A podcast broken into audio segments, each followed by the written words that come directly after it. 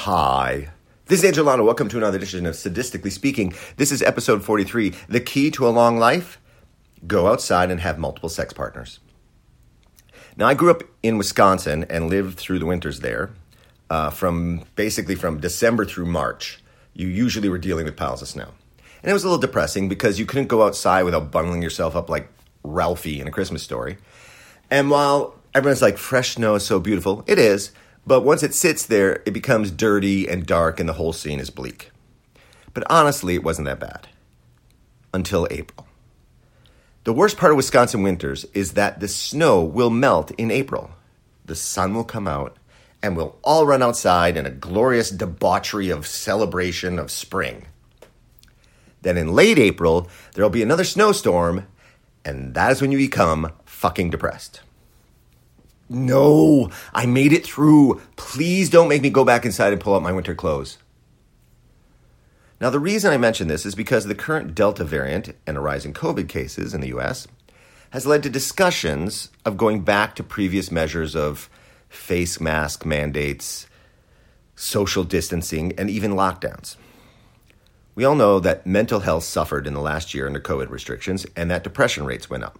And once the data are all in, we're likely to see there was a big increase in the suicide rate, especially given all the unexplained non COVID deaths in the millennial age range. Something I discussed back in episode 20 of this podcast. So imagine what the impact of returning to those restrictions would have on mental health, like an April snowstorm. I personally would lose my shit. And that is a professional clinical psychology term. Now, before this happens, shouldn't we at least look at the data to see if it worked the first time? There's a lot we know now. For instance, there have been studies such as the one by MIT professors Bazant and Bush back in April. It suggested that social distancing guidelines were fairly arbitrary and probably not effective. Uh, we now know that the virus is mostly spread airborne as opposed to surfaces. So it the time you're in an enclosed area, an enclosed area with someone who is sick, that's the most important risk factor. And that's what their models show. That's way more important than if you're six feet away.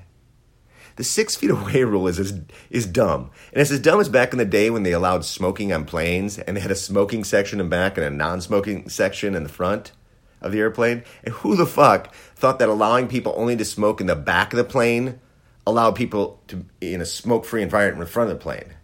Those people apparently have never smelled stuff coming out of the bathrooms in an airplane. It's all the same air.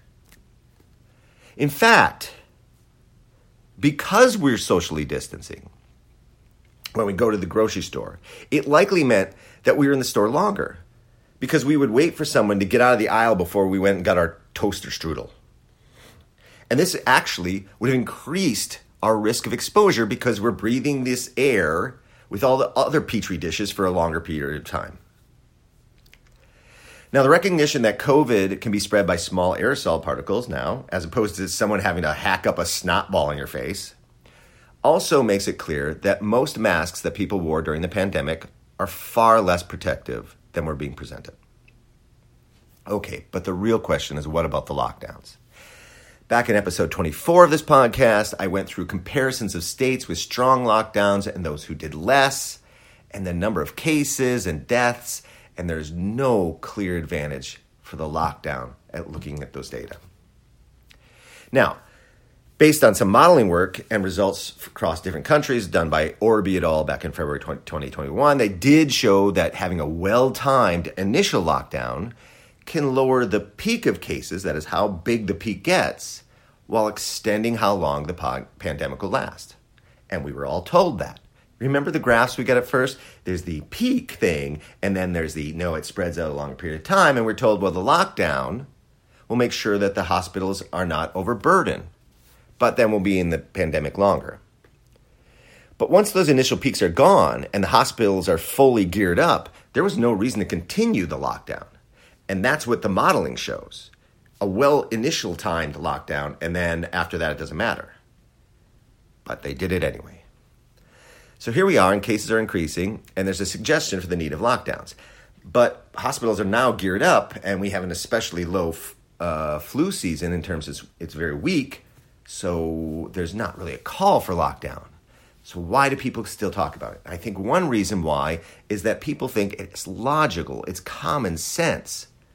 Common sense that staying at home makes you much less likely to get the virus. That just seems logical, completely, if you only think about it for a few seconds. Because if you think about it for a while, the logic goes out the door. And let me give you an analogy of such a logical, well held view, and that is monogamy prevents STDs. That is, your chance of getting an STD is much lower if you are in a monogamous relationship than if you sleep around. That has to be true, right? Nope. There's a variety of studies that have shown that people in a monogamous relationship have the same level of STDs as those in non monogamous relationships. In some cases, in fact, when you control for other variables, the risk for monogamous couples can actually be higher. You're saying, how can that be? What the hell is going on? It has to be because everyone's a fucking cheating asshole, right? Probably. But let's think this through further. There are two main likely reasons uh, why monogamy is not effective to protect against STDs, and they're both relevant for the discussion with COVID. The first is because STDs are spread probabilistically. That is, if you have sex with someone who has an STD, you're not going to automatically get it. You don't put your dick in and it explodes, as Eddie Murphy once claimed. the probabilities, in fact, of you getting an STD in un- one unprotected sex are actually fairly low.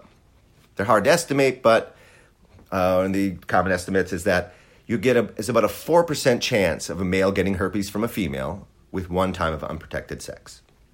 Okay, so when you're sleeping around, think about this sleeping around different people, there's a chance every person you encounter has herpes. Again, we don't actually know the real prevalence, but the World Health Organization says it's around 13%. So each one unprotected one night stand means there's a 13% chance that that person has the disease. And then, let's say a 4 to 5% chance that you would contract it from that person who has it if they had it. You can do the math. You just multiply them together, but that's okay. It works out to mean that your chances, if you're just sleeping around, each time of getting the disease is 0.65% chance. Because not everybody's going to have it, and those people who have it, you don't automatically catch it from them. All right.